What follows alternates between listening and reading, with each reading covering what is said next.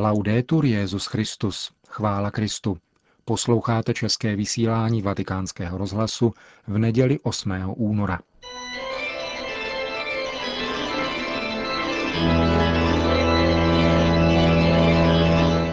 Církev a svět. Náš nedělní komentář. Připravil Milan Glázer.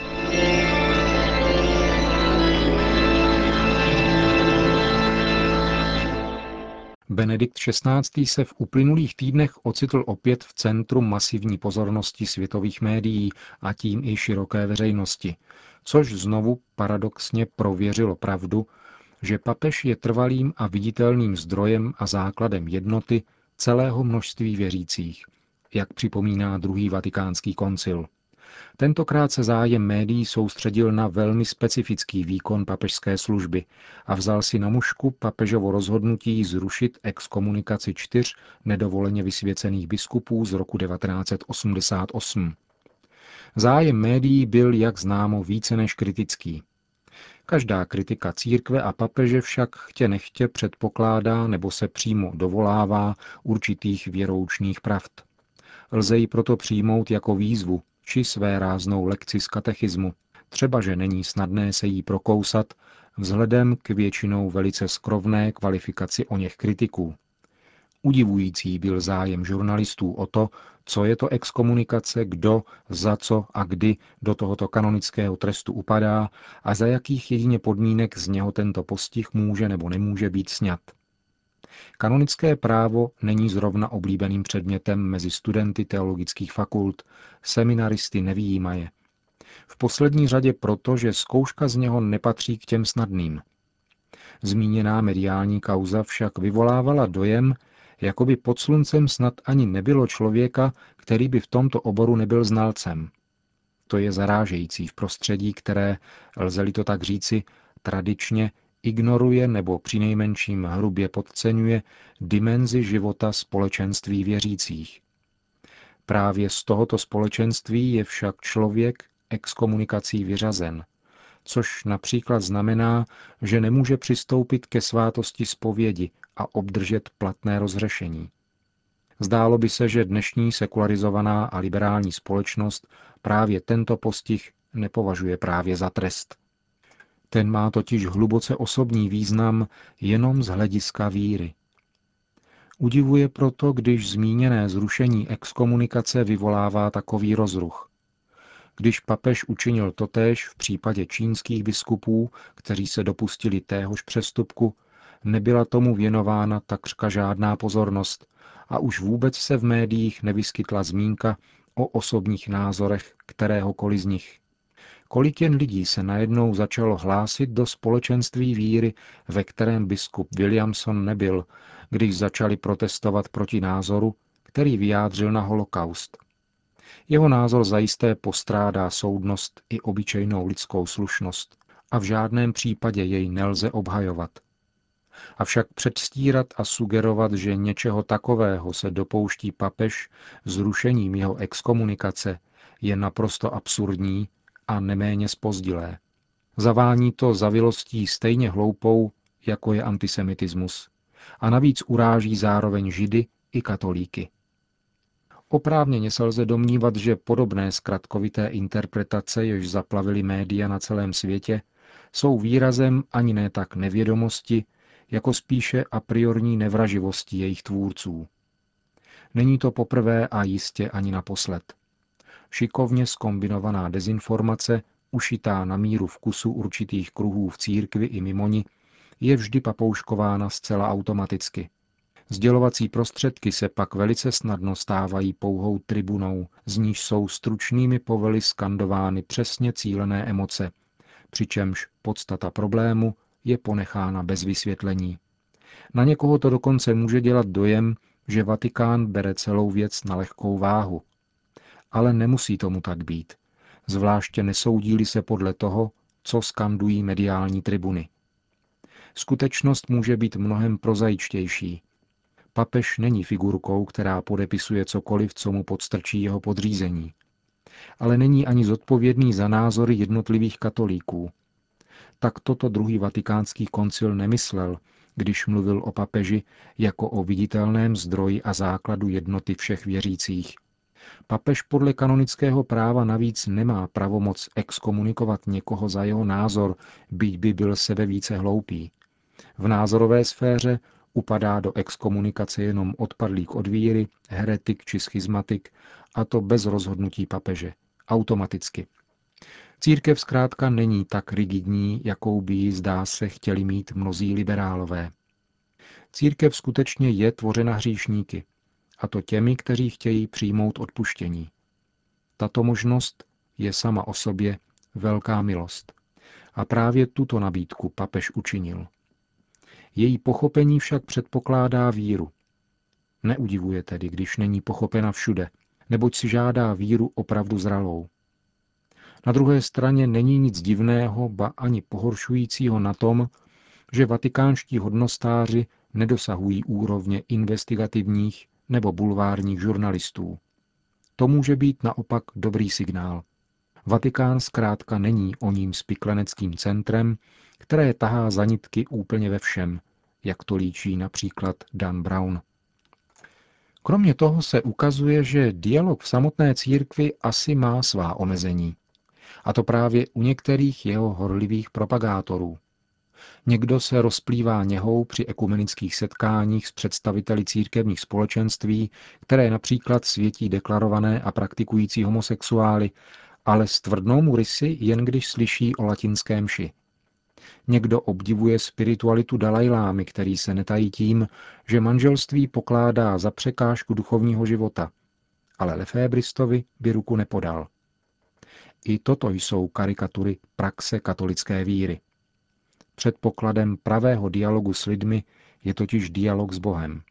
V církvi je skutečně všechno založeno na pouhé víře. Ty jsi Petr, skála, a na té skále zbuduj svou církev a pekelné mocnosti ji nepřemohou. Tobě dám klíče od nebeského království. Co svážeš na zemi, bude svázáno na nebi, a co rozvážeš na zemi, bude rozvázáno na nebi.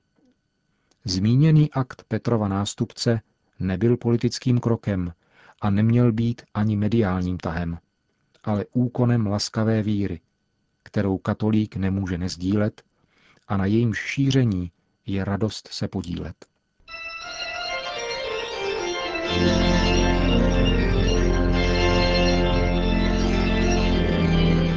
Slyšeli jste náš nedělní komentář Církev a svět.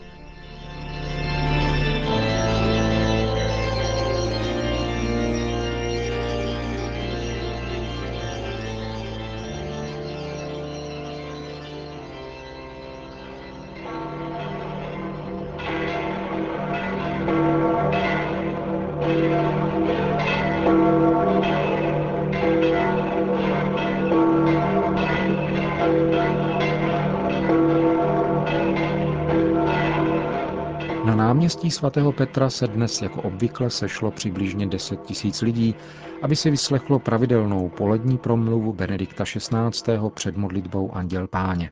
Cari fratelli e sorelle, Drazí bratři a sestry, quest'oggi il Vangelo, in stretta continuità con la precedente domenica, Dnešní evangelium nám v návaznosti na minulou neděli představuje Ježíše, jak po svém kázání v kafarnamské synagóze uzdravil mnoho nemocných, počínaje Šimonovou tchýní. Vešel do jeho domu, kde ji nalezl horečkou upoutanou na lůžko. Hned ji vzal za ruku, uzdravil a ona vstala. Po západu slunce přišel velký zástup lidí, stižených souženími nejrůznějšího druhu. Uzdravování nemocných zaujímalo velkou část Kristova veřejného působení a znovu nás vyzývá zamyslet se nad smyslem a hodnotou nemoci v jakékoliv situaci, která může lidskou bytost postihnout. Tato příležitost je nám nabízena také Světovým dnem nemocných, který budeme slavit příští středu 11. února v den liturgické připomínky Pany Marie Lurdské.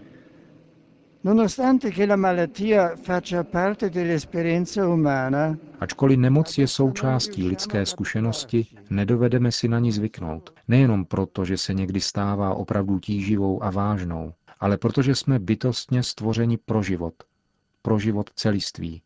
Náš vnitřní instinkt nás správně vede k tomu, abychom mysleli na Boha jako na plnost života, plného a dokonalého života.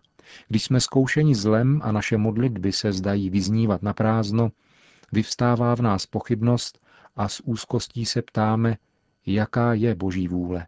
Právě na tuto otázku nalézáme odpověď v Evangeliu. Například v dnešním evangelním úryvku čteme, že Ježíš uzdravil mnoho nemocných s rozličnými chorobami a vyhnal mnoho zlých duchů. V jiném úryvku ze svatého Matouše čteme, že Ježíš chodil po celé Galileji, učil v jejich synagogách, hlásal evangelium o království a uzdravoval mezi lidem každou nemoc a každou chorobu. Ježíš nenechává na pochybách. Bůh, jehož tvář nám zjevil, je Bohem života, který nás osvobozuje z každého zla. Uzdravení, která koná, jsou znameními této moci jeho lásky. Tak dokazuje, že království Boží je blízko, když vrací mužům a ženám plnou integritu jejich ducha i těla. Tato uzdravení jsou znamení, to jest nejsou sama pro sebe, ale přivádějí ke Kristovu poselství, vedou nás k Bohu a dávají nám pochopit, že pravou a nejhlubší nemocí člověka je absence Boha, zdroje pravdy a lásky. A jedině smíření s Bohem nám může darovat opravdové uzdravení, pravý život, protože život bez lásky a bez pravdy by nebyl životem. Království Boží je právě přítomností pravdy a lásky a tím i uzdravením v hloubi našeho bytí. Díky působení Ducha Svatého pokračuje Ježíšovo konání v poslání církve. Prostřednictvím svátostí Kristus uděluje svůj život množství bratří a sester, přičemž uzdravuje a potěšuje nespočetné nemocné skrze mnohé zdravotnické služby, které s bratrskou láskou konají a ukazují tak tvář Boha, jeho lásku. Skutku, kolik jen kněží, řeholníků a lajků propůjčilo a stále propůjčuje na celém světě svoje ruce, svoje oči a svá srdce Kristu, pravému lékaři těl i duší. Modleme se za všechny, zejména těžce nemocné, kteří se o sebe nemohou žádným způsobem starat, nýbrž jsou zcela závislí na péči druhých. Kéž je každému z nich dáno zakoušet péči těch, kteří jsou kolem, moc lásky Boží a bohatství jeho milosti, jež nás zachraňuje. Maria, uzdravení nemocných, oroduj za nás. Salute degli infermi, prega per noi. Po společné modlitbě Anděl Páně pak svatý otec udělil své apoštolské požehnání. Sit nomen Domini benedictum, ex hoc nunc edusque in seculum, adiutorium nostrum in nomine Domini, qui feci celum et terra, benedicat vos omnipotens Deus, Pater et Filius et Spiritus Sanctus. Amen.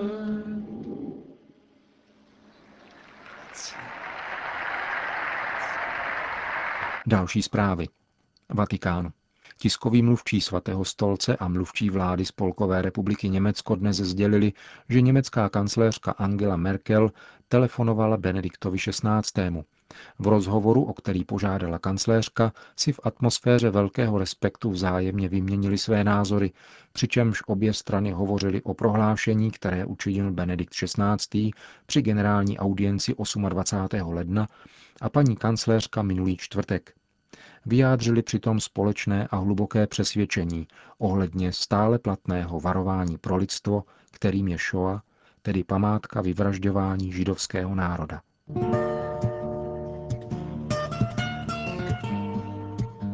A tím končíme české vysílání vatikánského rozhlasu. Chvála Kristu. Laudetur Jezus Christus.